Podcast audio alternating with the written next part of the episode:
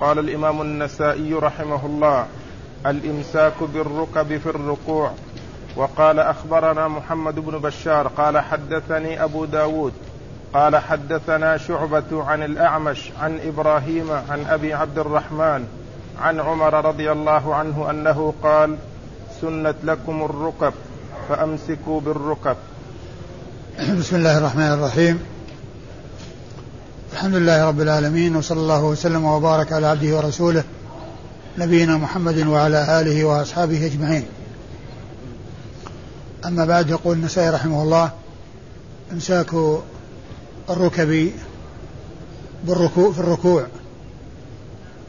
المقصود من هذه الترجمة إثبات وضع الأيدي على الركب في الركوع وأن المصلي يمسك ركعتي يمسك ركبتيه بيديه. هذا هو المقصود من هذه الترجمة. وأما كيفية الوضع وطريقته فتبينها الأحاديث القادمة في التراجم الآتية.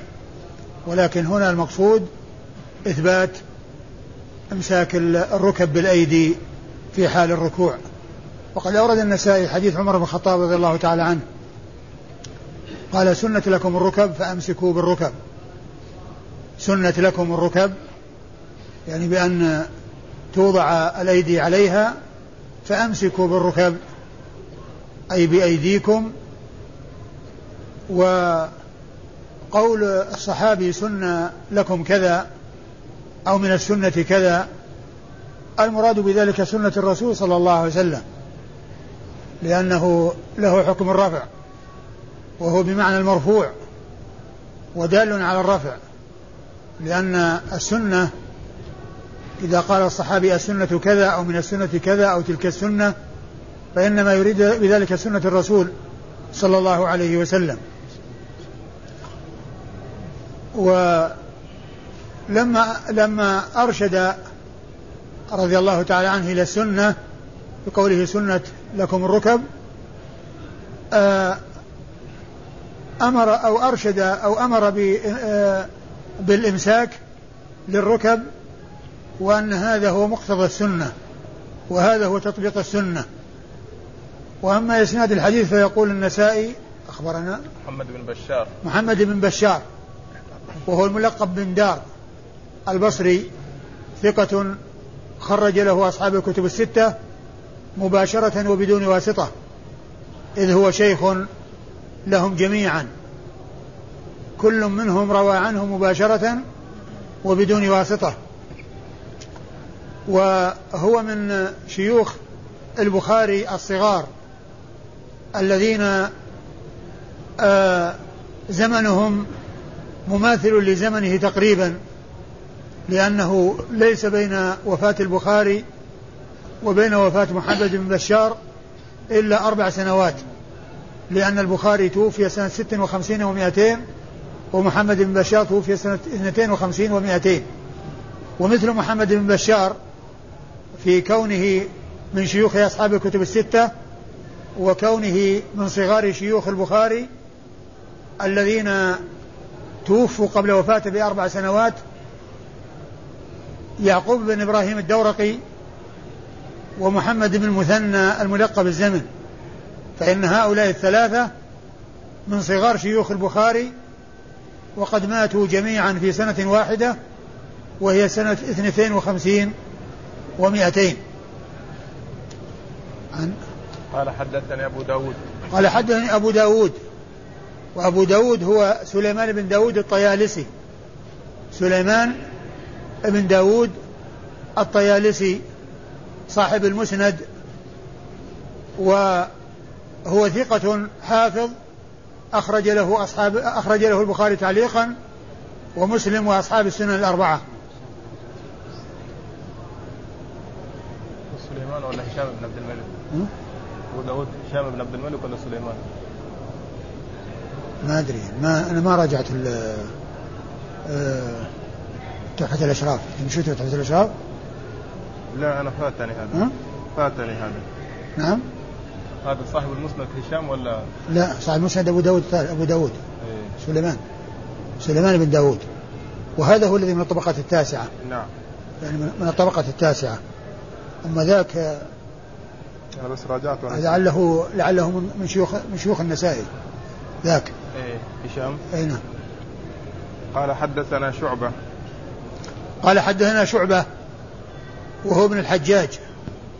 شعبة ابن الحجاج الواسطي ثم البصري ثقة ثبت. أخ...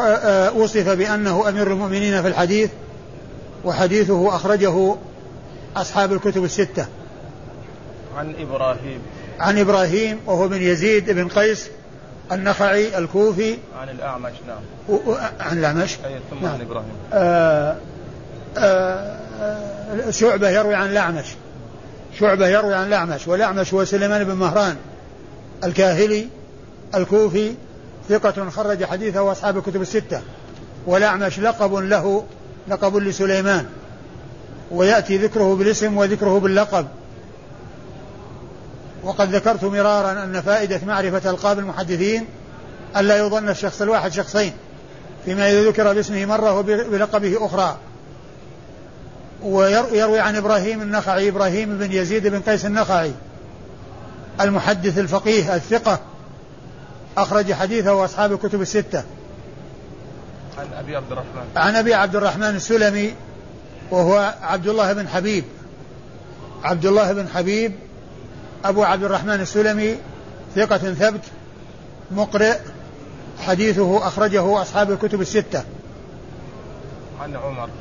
عن عمر بن الخطاب رضي الله تعالى عنه آه الخليفة الراشد ثاني الخلفاء الراشدين الهادين المهديين و وثاني العشرة المبشرين بالجنة الذين بشرهم رسول الله صلى الله عليه وسلم بالجنة و وكان أسلم قبله عدد من الصحابة يعني ما يقرب من أربعين وكان عنده قوة وصلابة ولما أكرمه الله عز وجل بالإسلام صارت قوته وشدته ضد أعداء الإسلام والمسلمين. فكان قويا ومعروفا بالقوة وبالشدة رضي الله تعالى عنه وأرضاه. وهو الذي وصفه الرسول صلى الله عليه وسلم بقوله ما سلكت فجا إلا وسلك الشيطان فجا غير فجك. أخبر عنه الرسول صلى الله عليه وسلم بهذا الخبر العظيم. فإنه لا يجتمع عمر والشيطان في طريق واحد. فإذا سلك عمر طريقا هرب الشيطان من تلك الطريق التي فيها عمر رضي الله تعالى عنه. وقد رأى النبي عليه الصلاة والسلام قصرا في الجنة وسأل لمن هذا فقال فقيل له لعمر بن الخطاب ومناقبه جمة وفضائله كثيرة وهو الذي جاء في رؤيا رسول الله عليه الصلاة والسلام أنه كان رأى أنه على قليب ينزع منها ثم إنه أخذها بعده أبو بكر فنزح ذنوبا أو ذنوبين ثم أخذها ابن الخطاب فاستحالت غربا فجعل ينزع منها فلم أرى فري فلم أرى عبقريا يفري فرية حتى ضرب الناس بعطن. وهذه الرؤيا تأويلها ولايتهم ولاية أبي بكر وعمر من بعده وأن مدة أبي بكر كانت وجيزة وأنه كان على طريقة الرسول صلى الله عليه وسلم وهو يمتح من البئر ولكن مدحه قليل وذلك إشارة إلى مدته وقصرها وقلتها وأنها بلغت سنتين وأشهرا ثم أخذها عمر فاستحالت غربا فجعل آه فلم أرى عبقريا يفري فرية حتى ضرب الناس بعاطا وهذا فيه إشارة إلى مدة خلافته وطولها وما حصل فيها من الخير العظيم وما حصل فيها من الفتوحات وما حصل فيها من انتصار المسلمين وغلبتهم على أعدائهم فإنه في زمن عمر رضي الله عنه قضي على الدولتين العظميين في ذلك الزمان وهما دولة فارس والروم وأتي بالكنوز إليه في هذه المدينة وقسمها رضي الله تعالى عنه وأرضاه. ومناقبه جمة وفضائله كثيرة رضي الله تعالى عنه وأرضاه.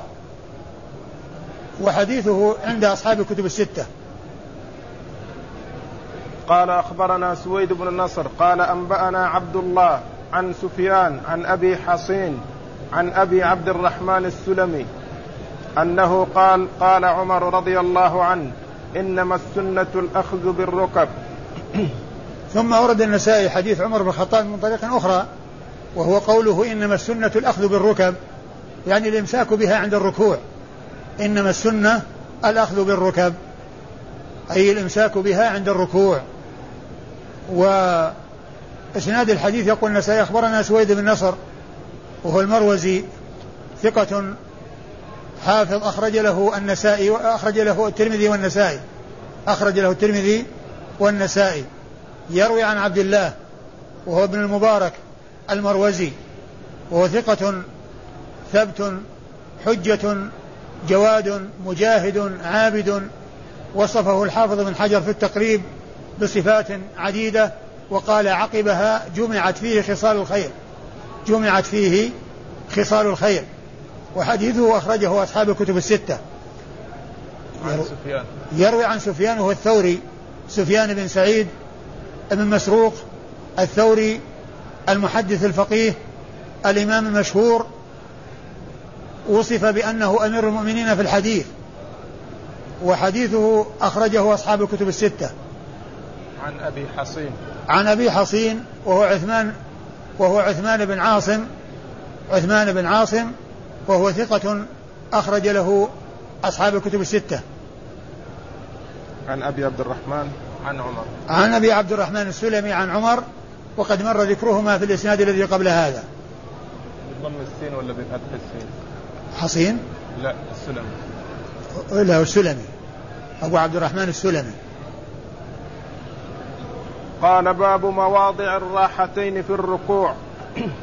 وقال أخبرنا هناد بن السري في حديثه عن أبي الأحوص عن عطاء بن السائب عن سالم قال أتينا أبا مسعود رضي الله عنه فقلنا له حدثنا عن صلاة رسول الله صلى الله عليه وسلم. فقام بين أيدينا وكبر. فلما ركع وضع راحتيه على ركبتيه وجعل أصابعه أسفل من ذلك وجافى بمرفقيه حتى استوى كل شيء منه. ثم قال سمع الله لمن حمده. فقام حتى استوى كل شيء منه. تعيده تعيد المتن. عن سالم قال أتينا أبا مسعود رضي الله عنه فقلنا له حدثنا عن صلاة رسول الله صلى الله عليه وسلم فقام بين أيدينا هذا هذا الذي قاله قاله سالم البراد ومن معه لما جاءوا إلى أبي مسعود الأنصاري البدري وقولهم له حدثنا عن رسول الله عليه الصلاة والسلام يدلنا على ما كان عليه سلف هذه الأمة من الحرص على تلقي السنن وأخذها ومعرفتها وتلقيها عن الذين تلقوها عن رسول الله عليه الصلاة والسلام وهم الصحابة. فالصحابة عندهم الحرص التام على تلقي السنن من رسول الله عليه الصلاة والسلام والتابعون لديهم الحرص التام على تلقي ذلك عن الصحابة.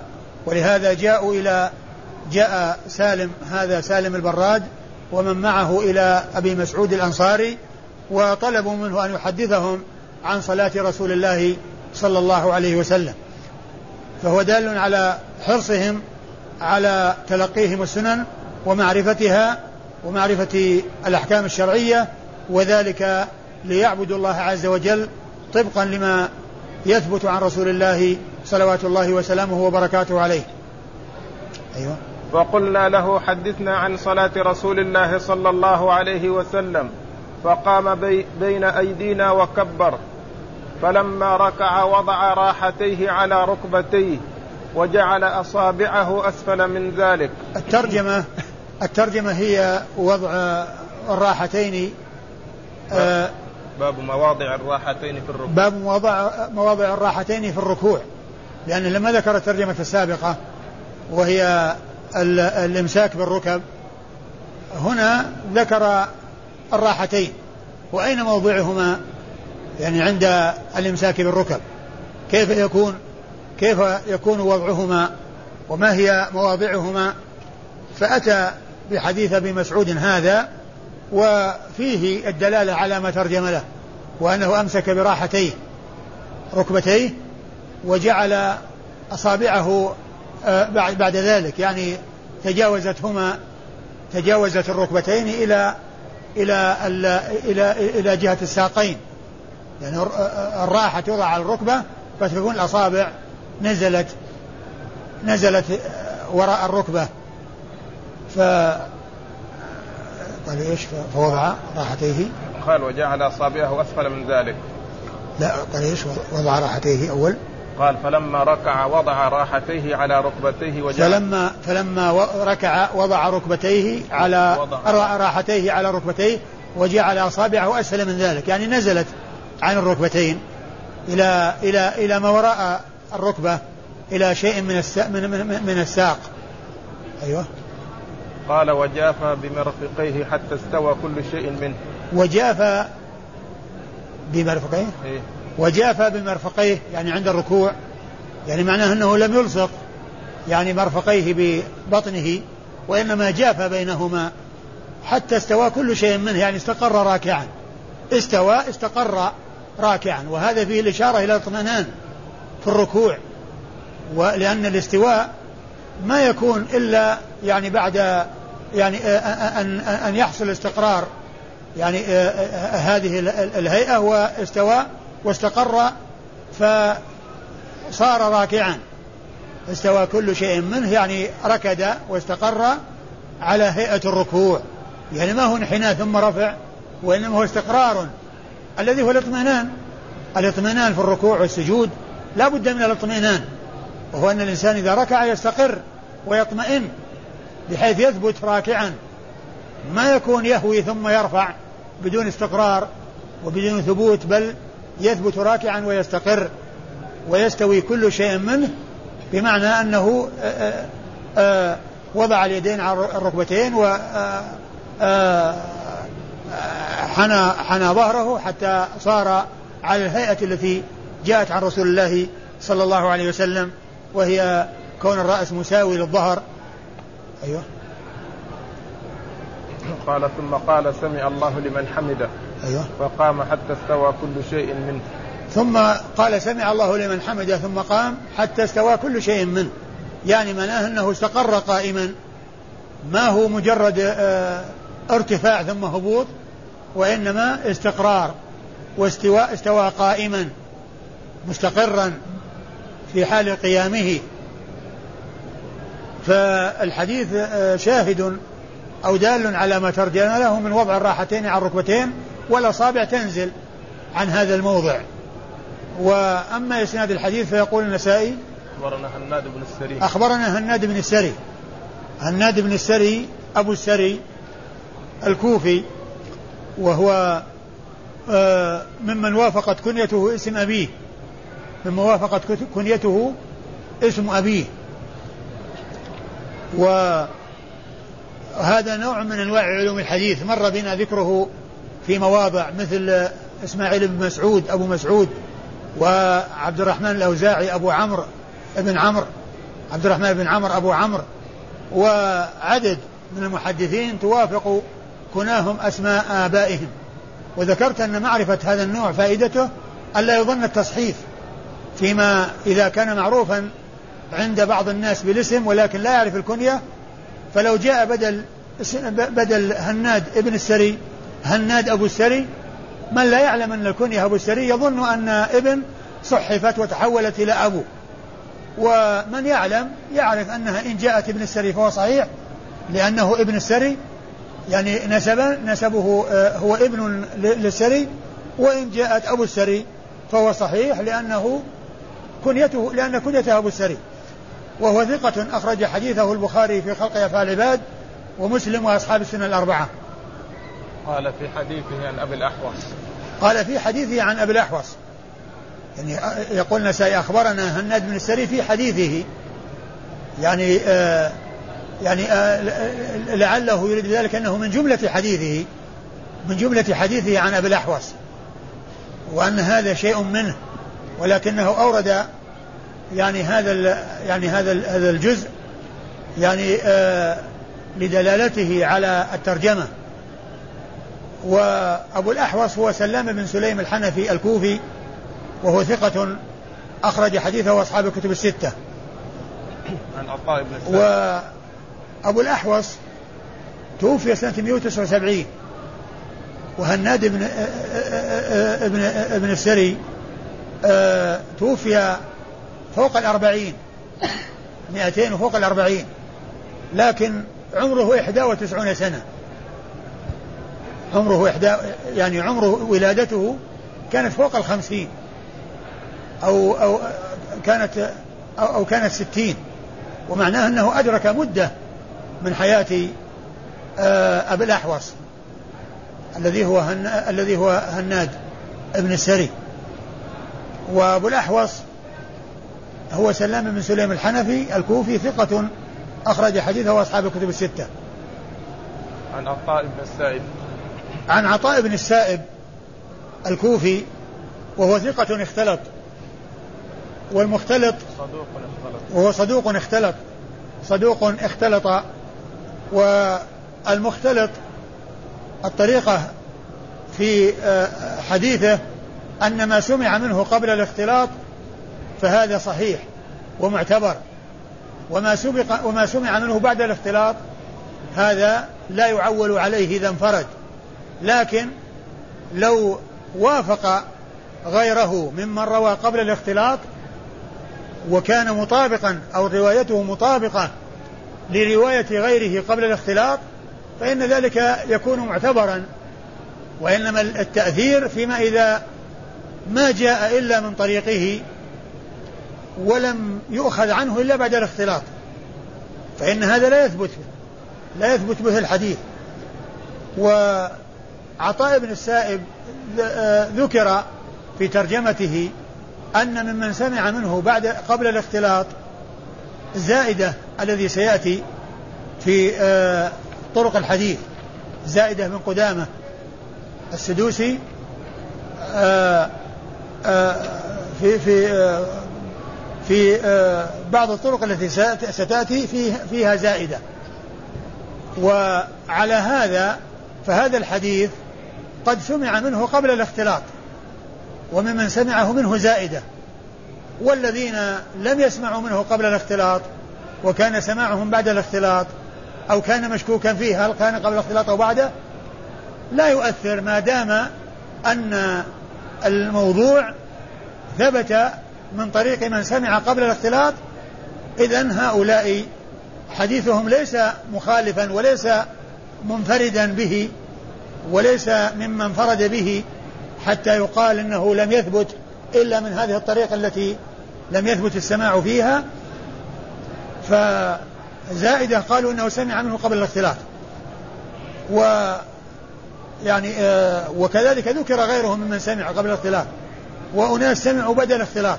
لكن من سمع بعد الاختلاط وقد كان موافقا لرواية غيره عنه ممن سمع منه قبل الاختلاط لا لا تضر روايته لأنها مطابقة لأن المحذور هو أن يكون لم يضبط لكن ما دام ضبط أو ضبط عنه وحفظ عنه قبل أن يختلط من سمع عنه قبل الاختلاط موافقا لما سمع عنه قبل الاختلاط فالسماع معتبر فالحديث الذي يأتي من طريقه معتبر. عن وأخرجه حديثه البخاري البخاري وأصحاب السنن الأربعة. هو صدوق أخرج حديثه البخاري وأصحاب السنن الأربعة. عن سالم. عن سالم البراد سالم البراد الكوفي أبو عبد الله وهو ثقة أخرج حديثه أبو داود والنسائي. عن أبي مسعود. عن أبي مسعود وهو عقبة بن عمرو الأنصاري صاحب رسول الله صلى الله عليه وسلم وقد مر ذكره قريبا في أحاديث وحديثه أخرجه أصحاب الكتب الستة. قال باب مواضع أصابع اليدين في الركوع. وقال أخبرنا أحمد بن سليمان الرهاوي قال حدثنا حسين عن زائدة عن عطاء عن سالم أبي عبد الله عن عقبة بن عمرو رضي الله عنه قال ألا أصلي لكم كما رأيت رسول الله صلى الله عليه وسلم يصلي؟ فقلنا بلى. فقام فلما ركع وضع راحتيه على ركبتيه وجعل أصابعه من وراء ركبتيه وجافى ابطيه حتى استقر كل شيء منه. ثم رفع رأسه فقام حتى استوى كل شيء منه. ثم سجد فجافى إبطيه حتى استقر كل شيء منه. ثم قعد حتى استقر كل شيء منه. ثم سجد. ثم سجد حتى استقر كل شيء منه. ثم صنع كذلك أربع ركعات. ثم قال هكذا رأيت رسول الله صلى الله عليه وسلم يصلي وهكذا كان يصلي بنا. ثم ورد النسائي هذه الترجمة وهي مواضع الأصابع. مواضع. مواضع أصابع اليدين في الركوع. مواضع أصابع اليدين في الركوع. أورد فيه حديث أبي مسعود من طريق أخرى. وهي وال وال الرواية السابقة دالة على هذا لكن تلك أوردها من أجل الاستدلال على الراحتين وموضعهما. وهنا الترجمة تتعلق بالاستدلال على مواضع الأصابع. أصابع اليدين عند الركوع. عندما يقبض الإنسان على ركبتيه مواضع مواضع أصابعه. وقد أورد فيه حديث أبي مسعود من طريق أخرى. إيش قال في أولها؟ عن سالم أبي عبد الله عن عقبه بن عمرو رضي الله عنه قال ألا أصلي لكم كما رأيت رسول الله صلى الله عليه وسلم يصلي. فقلنا بلى فقام ثم, ثم أورد ثم يقول نسائي في في في هذه الطريق ان أن أبا مسعود عقبة بن عمرو قال ألا أصلي لكم كما كان رسول الله صلى الله عليه وسلم يصلي؟ ألا أصلي لكم؟ يعني معناه أنه يريهم كيفية صلاة رسول الله عليه الصلاة والسلام. و يعني الحديث الذي تقدم أو الإسناد الذي تقدم أو الطريقة الأخرى قال حدثنا عن رسول الله. حدثنا عن صلاة رسول الله. عن صلاة رسول الله. حدثنا عن صلاة رسول الله. يعني هم طلبوا منه الحديث ولكنه أراد أن يبين لهم بالفعل. فعرض عليهم وقال ألا أصلي لكم؟ كيف كان الرسول صلى الله عليه وسلم يصلي؟ يعني أراد أن يبين بالفعل حتى يشاهدوه ويعاينوه ويعاينوا فعله. وهذا أيضا فيه كما ذكرت في الذي قبله حرص الصحابة على بيان السنن بالقول والفعل. وقدوتهم في ذلك رسول الله عليه الصلاة والسلام الذي قال صلوا كما رأيتموني أصلي. يعني بين بقوله وفعله وأرشدهم إلى أنه يفعل وأنهم عليه أن ينظروا إلى أفعاله وأكد ذلك لهم بقوله حيث قال صلوا كما رأيتموني يصلي وهم لا شك أنهم يتابعونه. يعني لو لم يقل صلوا كما رأيتموني يصلي يصلون كما يصلي لأنهم يأخذون أفعاله.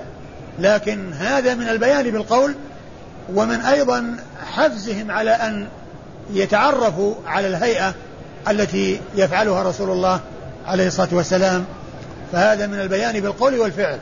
وهنا قوله ألا, ألا أخبركم ألا أصلي لكم صلاة رسول الله صلى الله عليه وسلم هو بالقول والفعل لأنه أولا عرض عليهم وهذا قول ثم فعل وصلى بهم وهم يرون. أيوه. قال سالم فقلنا بلى فقام فلما ركع وضع راحتيه على ركبتيه وجعل أصابعه من وراء ركبتيه. فلما ركع وضع اصابع راحتيه على ركبتيه وجعل اصابع أصابع يديه وراء ركبتيه. لأن إنها نزلت إلى الاصابع إلى إلى إلى الساق. نزلت إلى الساقين. الأصابع نزلت إلى الساقين لأن الراحه راحة اليدين وضع وضعت على الركبتين فينزل الأصابع إلى آه إلى الساقين أو إلى أوائل الساقين أو أعالي الساقين. أيوه. قال وجافى إبطيه وهذا هو محل الشاهد من إرادة الحديث في هذه الترجمة وهي مواضع أصابع اليدين في الركوع. ثم جاف بين إبطيه جافى أيوه وجافى إبطيه و... حتى استقر وجافى قال وجافى إبطيه حتى استقر كل شيء منه. وجافى إبطيه يعني عن جنبه. يعني عن جنبيه. جافى إبطيه عن جنبيه. يعني فلم يلصقهما وإنما حصل مجافات حتى استقر كل شيء منه يعني استقر راكعا وثبت راكعا هي مثل استوى التي مضت في الرواية السابقة. يعني استقر راكعا على هذه الهيئة. وهو يدل على الطمأنينة والاستقرار في الركوع. ثم رفع رأسه فقام حتى استوى كل شيء منه. ثم رفع رأسه من الركوع فقام حتى استوى كل شيء منه. يعني استقر قائما. استقر قائما واستوى كل شيء منه على هيئته في حال القيام. نعم. ثم سجد فجاف إبطيه حتى استقر كل شيء منه. ثم سجد فجاف إبطيه حتى استقر كل شيء منه. يعني مجافاة في السجود. مجافاة الإبطين عن الجنبين. حتى استقر كل شيء منه يعني في السجود. بحيث استقر ساجدا واطمأن ساجدا. ثم قعد حتى استقر كل شيء منه. ثم قعد بين السجدتين حتى استقر كل شيء منه وجالسا حتى استقر جالسا واستقر كل شيء منه في حال جلوسه. ثم وهو يفيد الاطمئنان في بين السجدتين. ثم؟ ثم سجد حتى استقر كل شيء منه. ثم سجد السجدة الثانية حتى استقر كل شيء منه. يعني مطمئنا في سجوده. ثم صنع كذلك أربع ركعات. ثم قال هكذا رأيت رسول الله صلى الله عليه وسلم يصلي. ثم صنع هكذا أربع يعني فعل هذا الذي فعله في هذه الركعة التي وصفها في الأربع الركعات أو في آه، في الثلاث الركعات الباقية يعني في جميع الركعات التي هذه أولها. و صنع مثل ما صنع في آه، هذه الركعة. يعني أربع ركعات فعل فيها هذا الفعل. أيوة. ثم قال؟ هكذا رأيت رسول الله. ثم قال هكذا رأيت الرسول صلى يصلي. أو أو صلى بنا. قال ثم هكذا رأيت رسول الله صلى الله عليه وسلم يصلي وهكذا كان يصلي بنا. هكذا رأيت رسول الله صلى الله عليه وسلم يصلي وهكذا كان يصلي بنا. يعني أنه يصلي يعني في آه، حال صلاته وحده يعني في صلاته النوافل وهكذا كان يصلي بهم. يعني في حال النوافل والفرائض. هكذا رأوه يصلي وهكذا كان يصلي بهم. عندما يؤمهم ويتقدمهم في الصلاة فإنهم عرفوا هذه الهيئة في صلاته فيما إذا كان يتنفل وهم يرون وفي صلاته إذا كان صلى بهم وأمهم في الصلاة وكلام أبي مسعود رضي الله عنه في آخر الحديث مثل كلامه في أول الحديث هو قول دال على عناية الصحابة ببيان السنن لأنه في الأول قال ألا أصلي بكم ألا ألا أصلي بكم كما كان رسول يصلي؟ ألا أصلي لكم. ألا أصلي لكم صلاة رسول الله صلى الله عليه وسلم؟ وفي آخره قال هكذا كان رسول الله يصلي. فالبداية عرض عليهم وفي الآخر قال هكذا فهو من بيان السنن بالقول والفعل. من بيان السنن بالقول والفعل. أخبرنا أحمد بن سليمان. أخبرنا أحمد بن سليمان الرهاوي وهو ثقة حافظ أخرج حديثه النسائي وحده. حدثنا حسين. حدثنا حسين وهو بن ذكوان المعلم وهو وهو ثقة حسين نعم الجعفي حسين الجعفي؟ اي ها؟ اي نعم حسين الجعفي؟ نعم هكذا ذكروا في ترجمة ذكروا في الترجمة؟ إيه حسين بن محمد حسين بن علي بن الوليد الجعفي نعم حسين بن علي يعني ذكروا في ترجمة يعني في ترجمة الرهاوي ما ذكر أنه روى عن اسم شخص اسمه حسين غير هذا ها؟ ما ذكر غير هذا؟ إيه آه. إذا ما ذكرته خطأ وهو حسين بن ذكوان بل هو حسين آه، حسين بن علي الجعفي وهو ثقة أخرج له أصحاب الكتب الستة. عن زائدة. عن زائدة بن قدامة الثقفي وهو ثقة أخرج حديث ثقة ثبت أخرج حديثه أصحاب الكتب الستة. عن عطاء بن السائب. عن عطاء بن السائب عن سالم عن أبي مسعود وقد مر ذكرهم في الإسناد الذي قبل هذا. قال باب التجافي في الركوع. وقال أخبرنا يعقوب بن إبراهيم عن ابن علية عن عطاء بن السائب عن سالم البراد. قال قال أبو مسعود رضي الله عنه ألا أريكم كيف كان رسول الله صلى الله عليه وسلم يصلي؟ قلنا بلى فقام فكبر فلما ركع جافى بين إبطيه حتى لما استقر كل شيء منه رفع رأسه. فصلى أربع ركعات هكذا. وقال هكذا رأيت رسول الله صلى الله عليه وسلم يصلي. ثم ورد النسائي الترجمه وهي التجافي في الركوع. التجافي؟ نعم. وهي التجافي في الركوع يعني مجافاة الإبط عن الجنب أو الإبطين عن الجنبين. يعني عدم إلصاقهما بالجنبين وإنما يجافي بينهما يعني بين الإبطين وبين الجنبين لأن آه، آه، المجافاة هي ليست بين الإبطين وإنما بين كل إبط والجنب الذي بجواره بين كل إبط والجنب الذي بجواره بحيث آه لا يلصق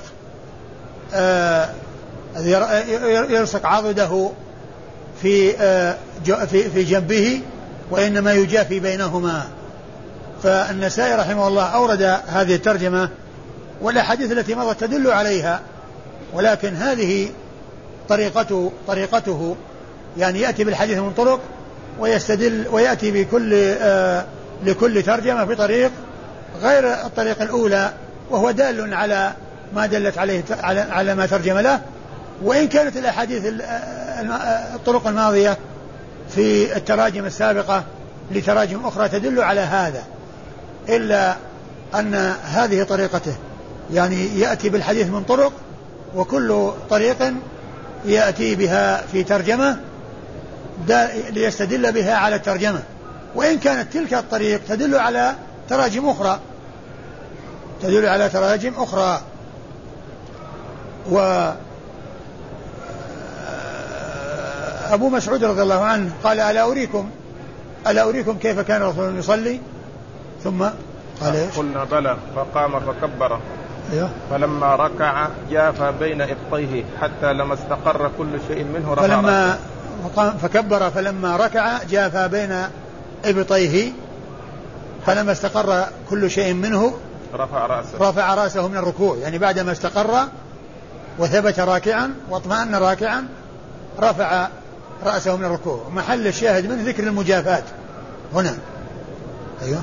ثم قال هكذا؟ قال فصلى أربع ركعات هكذا وقال هكذا رأيت رسول الله صلى الله عليه وسلم يصلي. نعم. ومثل الذي قبله. نعم. اسناد أخبرنا يعقوب بن إبراهيم. أخبرنا يعقوب بن إبراهيم وهو الدورقي. ثقة آه، أخرج حديثه أصحاب الكتب الستة بل هو شيخ لأصحاب الكتب الستة كما ذكرت ذلك آنفا عند ذكر محمد بن بشار. عن ابن علية عن ابن علية هو إسماعيل بن إبراهيم بن مقسم. آه ثقة حافظ أخرج حديثه أصحاب الكتب الستة. عن عطاء بن السائب عن سالم. عن عطاء بن السائب عن سالم عن أبي مسعود وقد مر ذكرهم في الإسناد الذي قبل هذا. قال باب الاعتدال في الركوع.